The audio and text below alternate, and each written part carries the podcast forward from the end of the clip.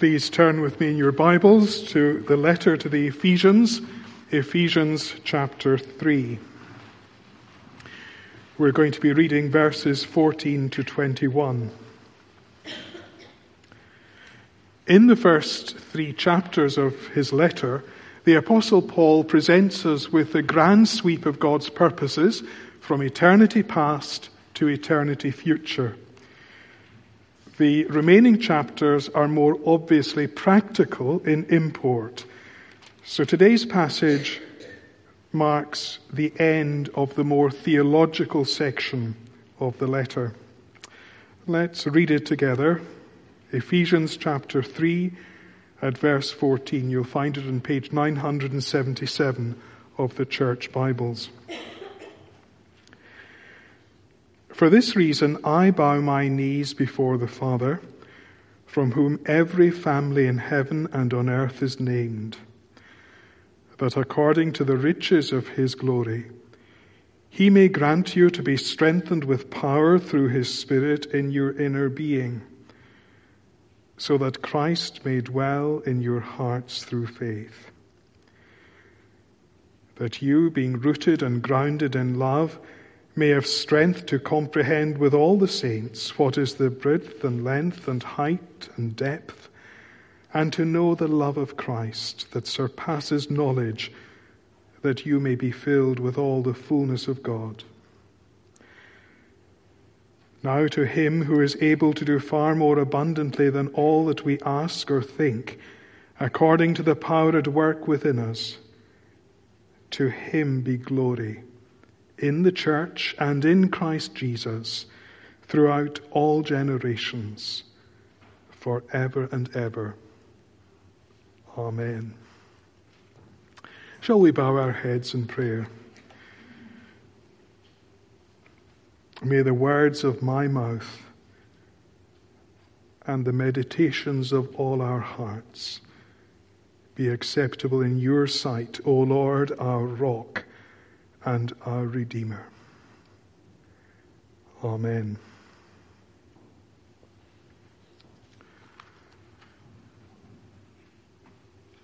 What gift can you give the man or woman who has everything? What gift can you give the man or woman who has everything?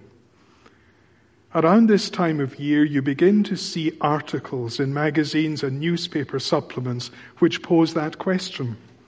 With Christmas coming up, what gift do you give the man or woman who, who seems to have everything, who seems to need nothing? And these articles, not all, altogether seriously, often suggest quirky and unusual gifts that you wouldn't otherwise have thought of. I think this morning's passage answers a similar question. For the Christian who has everything, what do you pray for? For the Christian who has everything, what do you pray for? What do I mean by that? Well, earlier in his letter, the Apostle Paul has described Christians as having been blessed in Christ with every spiritual blessing in the heavenly places. And he has listed the blessings Christians have received. Let me remind you of some of them. We were chosen in eternity past to be holy and blameless in God's sight. We were predestined for adoption into God's family. Through Christ's death on the cross, we have been rescued from slavery to sin, and we have received full and free forgiveness. We've obtained a glorious inheritance. We've received the gift of the Holy Spirit. We belong to a worldwide family that knows no distinctions of race, gender, class, or background. We are part of the new humanity God is creating. These are amazing blessings if we're trusting in the Lord Jesus, if by faith we're united to Him, then all these blessings are ours.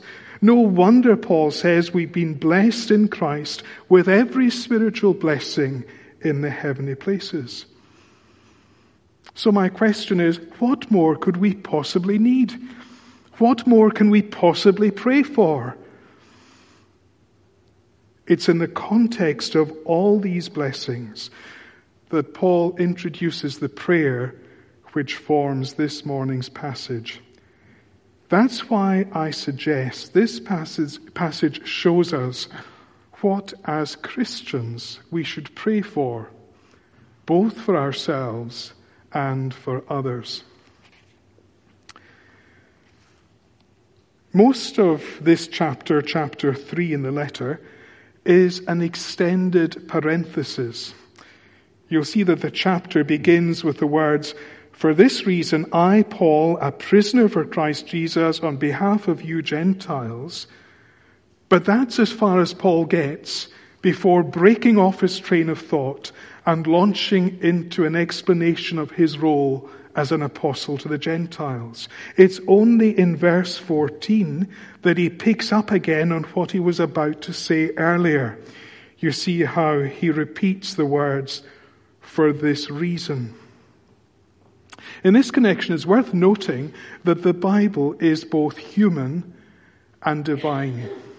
As Christians, we believe that the writers of Scripture wrote under inspiration of the Holy Spirit. They were borne along by the Holy Spirit. They wrote what God wanted them to write.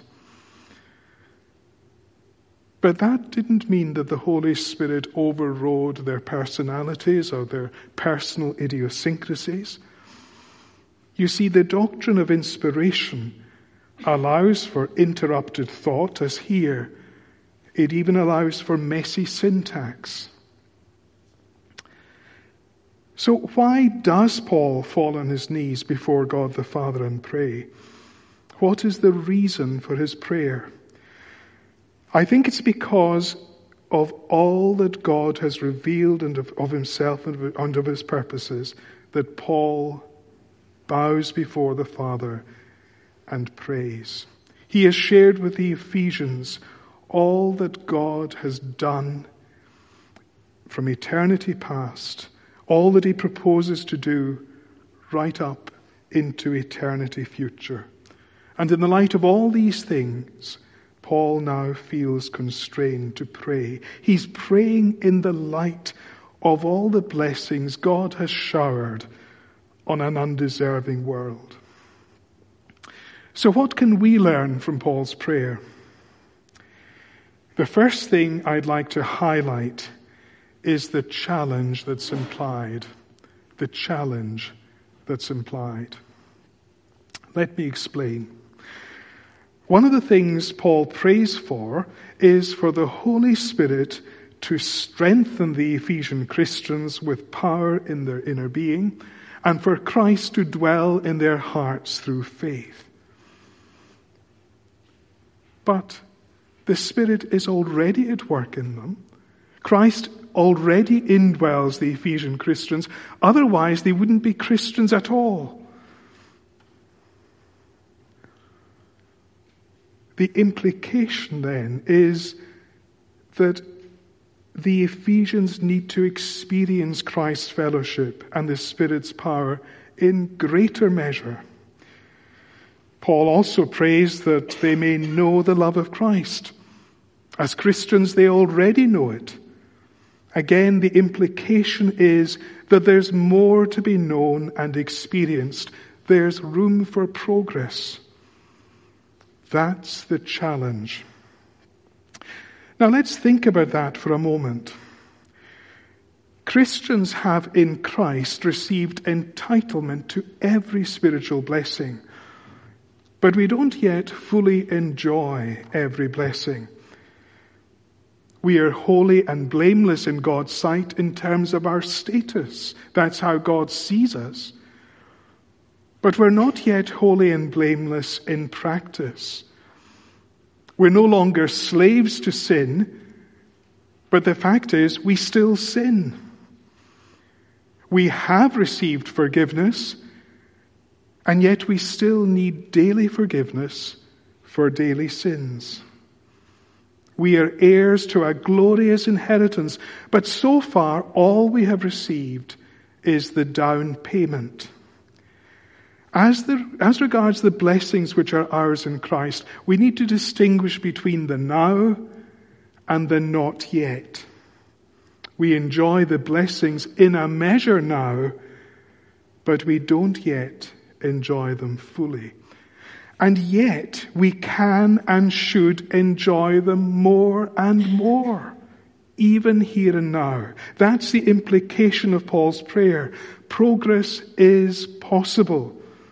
The Christian life isn't static, it's dynamic. There's more to be enjoyed, there's more to be experienced. You see, there's more to being a Christian than simply becoming a Christian.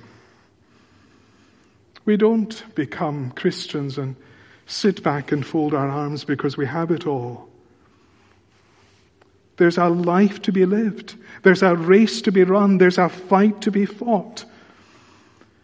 We may not be sinless, but we should sin less. The Christian life is sometimes described as becoming what we are. I rather like that. If we're Christians, we are holy as regards our status before God. That's what we are. The challenge is to become what we are, to become more holy in practice. If we're Christians, we are members of God's family. We are His adopted sons and daughters. That's what we are. The challenge is to become more like sons and daughters of the living God in how we behave. We need to become what we are. Sometimes I think there's a real risk we forget that the Christian life means lifelong obedience to Christ. As someone has said, it's a long obedience in the same direction. The Christian life can't be reduced to an initial response to a gospel invitation. It can't be reduced to a decision that I made months, perhaps years ago. It can't be reduced to an experience I had when I was 14. The Christian life is as much about how we are living now. The Apostle Paul dramatically came to faith when he encountered the ascended Lord Jesus Christ on the road from Jerusalem to Damascus. And yet he wrote to the Galatian Christians, The life I now live, I live by faith in the Son of God. Elsewhere he says, one thing I do, forgetting what lies behind and straining forward to what lies ahead, I press on toward the goal for the prize of the upward call of God in Christ Jesus. Paul didn't live in the past. Paul didn't spend his life looking back to his experience on the Damascus Road. That was important, of course it was. But Paul wanted to make progress in his Christian life, and his ambition for the Ephesian Christians was the same. He wanted them to grow in their faith, to grow in practical holiness, to become what they were. That's the challenge which is implied in his prayer. And that's the same challenge which comes to us if we claim to be Christians today? Are you, am I, becoming what we are?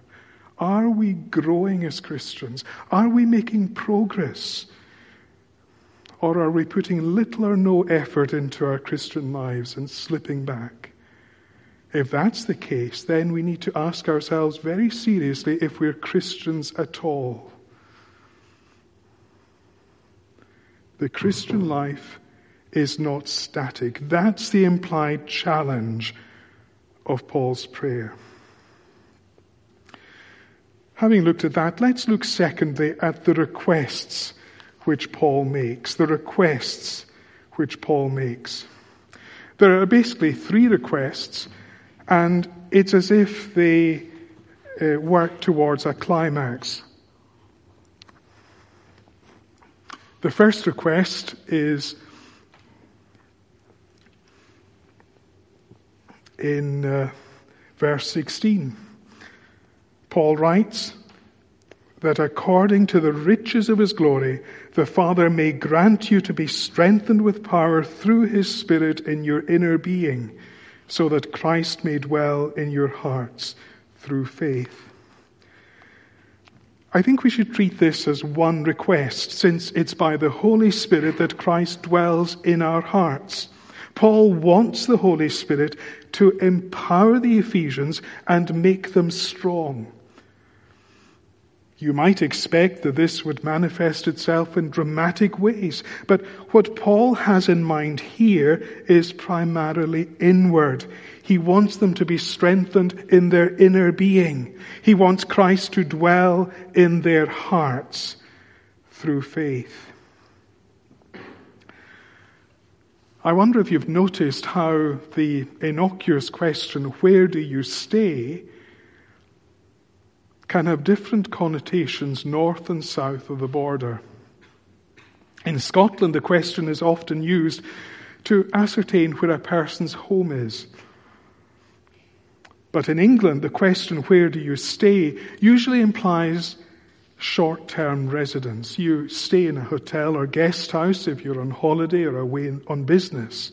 If you want to know where someone's home is, you ask, where do you live? That there's something similar in Greek.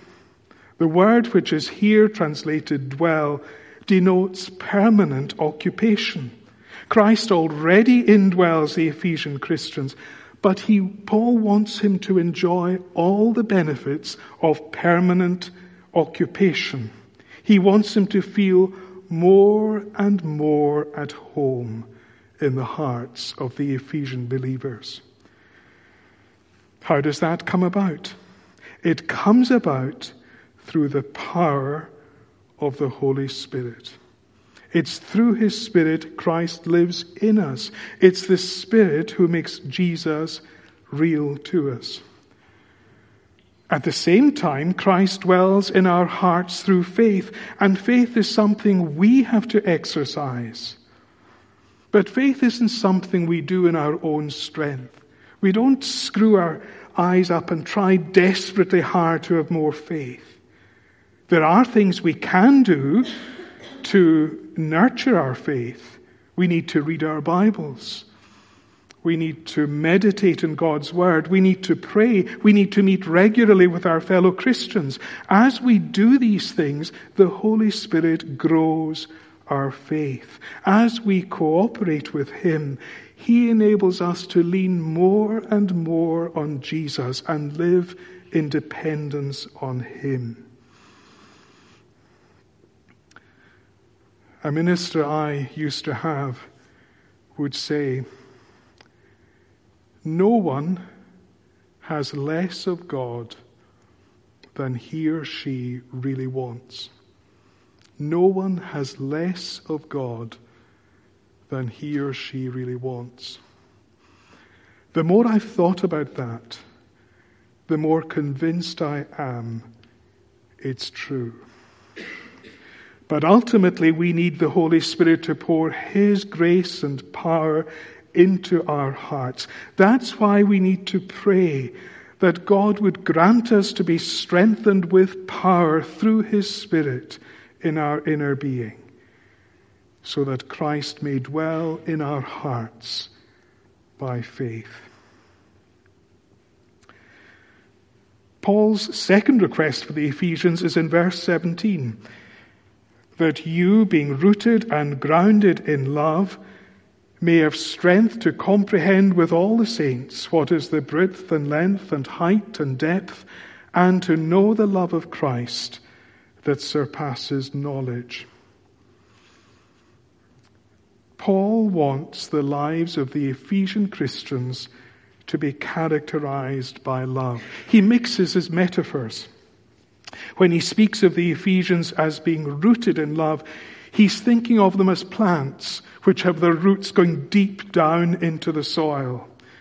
Then he speaks of them as grounded in love. This is an architectural metaphor. He's thinking of love as the foundation on which they build their lives. Each metaphor presents love as indispensable. Paul sees love, love for God and love for others, as basic to the Christian life. Elsewhere he speaks of faith working by love, faith expressing itself by love. Faith is the natural outworking of a life of faith. In effect, that's what practical godliness looks like. And it's only as we live like that, as we live a life of love, that we can truly appreciate Christ's love for us. I suppose this is something that's true of any relationship in principle. Now, I know that relationships in this fallen world don't always work out the way they, they should. But in any relationship, in principle, the more we give of ourselves, the more we are likely to receive in return. And that's how it works in the Christian life. The more we love, love others, and love God, the more we will appreciate Christ's love in return. Paul wants us to know Christ's love more and more. What he has in mind isn't simply intellectual comprehension, it's experiential knowledge, it's heart knowledge. When Paul speaks about the breadth and length and height and depth of Christ's love, he's trying to get across just how vast it is. I don't think we should read too much into these various terms, but we could do worse than remind ourselves of the old children's chorus that picks up on Paul's words. It is actions that try to explain the words. Jesus' love is very wonderful. Jesus' love is very wonderful. So high you can't get over it. So low you can't get under it. So wide you can't encompass it. Oh, what wonderful love. The love of Christ is wonderful. It embraces the very worst of sinners and assures him or her that they can be transformed into a saint fit for glory. God so loved the world that he gave his one and only Son, that whoever believes in him should not perish, but have eternal life. Paul says something very striking in verse 19. He describes Christ's love as surpassing knowledge. He wants the Ephesians to know Christ's love and yet he says that it can't be known. I think what he's saying is that the love of Christ can never be known fully. There will never be a time, even in eternity, when God's people will have grasped it completely. Even in glory, there will be more to know. The experience of God's people will not be static. And note too in how in verse 18 it is with all the saints that Christ's love is known. We need one another to explore and exult in Christ's love. Knowing it, comprehending it, is a corporate activity. It's not something we do effectively in isolation. That's the second request. The final request is in verse 19 that you may be filled with all the fullness of God. This is the climax of the prayer. Paul wants the Ephesians to be transformed into God's image. As they live in dependence on Christ by the power of the Spirit, as they grasp His love with ever increasing clarity, Paul expects them to be transformed into His likeness. Paul wants them to be filled with all the fullness of God. He's not asking for the Ephesians to become God. That's not the prospect which the Christian gospel holds out but they can become like him. The Apostle John writes, We know that when Christ appears, we shall be like him, because we shall see him as he is. That's, uh, but, and even now it's possible to become more and more like him. That's why John goes on to say, Everyone who thus hopes in him purifies himself as he is pure we can be transformed into the image of Christ from one degree of glory to another. Can I ask you, is that true of you today? Is that true of me? Three requests for the Spirit's strengthening and Christ's indwelling, to know Christ's love, and to be filled with all the fullness of God. These are big requests. They're big. But are they impossible? What confidence could the Ephesians have that Paul's prayer would be answered? And what grounds do we have for making the same requests for ourselves? Let's consider then, thirdly, the provision which is available, the provision which is assured. Look first at what Paul says in verse 16. He prays that the Father would strengthen the Ephesians with power through the Spirit in their inner being according to the riches of his glory according to the riches of his glory. That's the measure Paul has in mind as he prays. He's addressing a God whose glory is infinite and whose riches are limitless. Can that God do what Paul asks? Of course he can. And look with me at how Paul describes the Lord in verse 20. He speaks of him as the one who is able to do far more abundantly than all that we ask or think, according to the power at work within us. If the Ephesians are tempted to think Paul is asking for too much, he reminds them just how great their God is. He can do all they ask him to do. But actually, he can do more. Not only can he do all that they ask him to do, he can do all that they could possibly dream of asking him to do. And it doesn't end even there. He can do far more abundantly than all they ask or think. Paul uses here a sort of super superlative to make his point. Nothing, absolutely nothing, is impossible for God. And you know, the Ephesians already have evidence of what God's power can do. It's that power is already at work in them. They've already been raised from spiritual death to spiritual life. They're already indwelt by the Holy Spirit. They already have new God given capacities and interests. God has already begun a good work in them, and He will carry it on to completion at the day of Jesus Christ.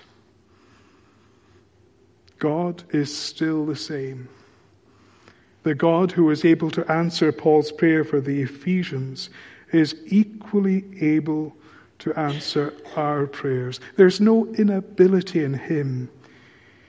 He is able to do far more abundantly than all that we ask or think, according to his power at work within us. That's the provision which is available, the provision that's assured. Finally and briefly, the goal envisaged. Paul concludes his prayer for the Ephesians with what we call a doxology, an ascription of praise to God. To him, he says in verse 20, to him be glory in the church and in Christ Jesus throughout all generations, forever and ever. Amen.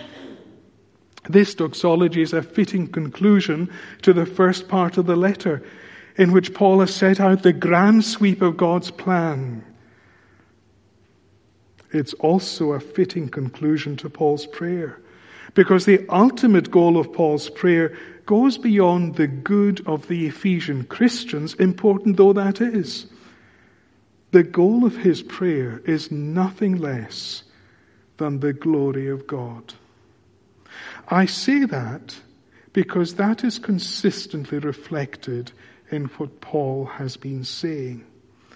In chapter 1 of his letter, he says that Christians have been predestined to be adopted as sons to the praise of his glorious grace. He also says that Christians have been saved so that we might be to the praise of his glory. If you're a Christian today, you have been saved ultimately for the praise of God's glory. In chapter 2, Paul describes believers as being built together into a dwelling place for God by the Spirit. And here in chapter 3 in verse 10, Paul says that God's plan is that through the church the manifold wisdom of God might now be made known to the rulers and authorities in the heavenly places. You see, the church is God's master plan. It reflects His wisdom, the wisdom of God to a watching universe. It exists to give Him glory being a Christian brings us many blessings, but the ultimate goal of our salvation is to give God glory. Man's chief end is to glorify God. That's the goal that's envisaged.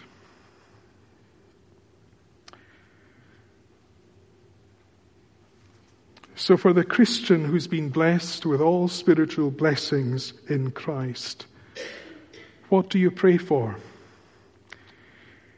You pray that they would recognize the challenge of becoming what they are. You pray that the Spirit would strengthen them in their inner being and that Christ would make himself more and more at home in their hearts. You pray that they would live a life of love and grasp more and more of Christ's love for them. You pray that they would be filled with all the fullness of God. That's what you pray for. But how do you pray? You pray with confidence because God has limitless resources. He is able to do far more than we can ask or imagine. And why do you pray? You pray for their good, obviously, but ultimately that God would be glorified in them and in His church. That's what we need to pray for, for ourselves and for our fellow Christians. And if you're not a Christian, you need to ask the Lord to grant you faith, to help you see who Jesus is and what he has done, to enable you to set out on the adventure which is the Christian life. You were created to give glory to God. You can only begin to do so as you accept the salvation which He offers in His Son. Shall we pray? O oh Lord, after considering a passage like this, what can we do but to pray in the terms which it brings before us? And so we ask, Lord, that you would help us to respond to the challenge of the Christian life. Help us to see that there is progress to be made, that there is more to be enjoyed, more to be experienced. We ask that you would strengthen us by your Spirit in our inner beings, that Christ may dwell in our hearts through faith. We pray that you would make us more like the Lord Jesus and that you would help us to appreciate his love more and more. May we live to your glory and may we depend on you, knowing that you are able to do in us and for us more than we can ask or even imagine. We ask it for your glory. Amen.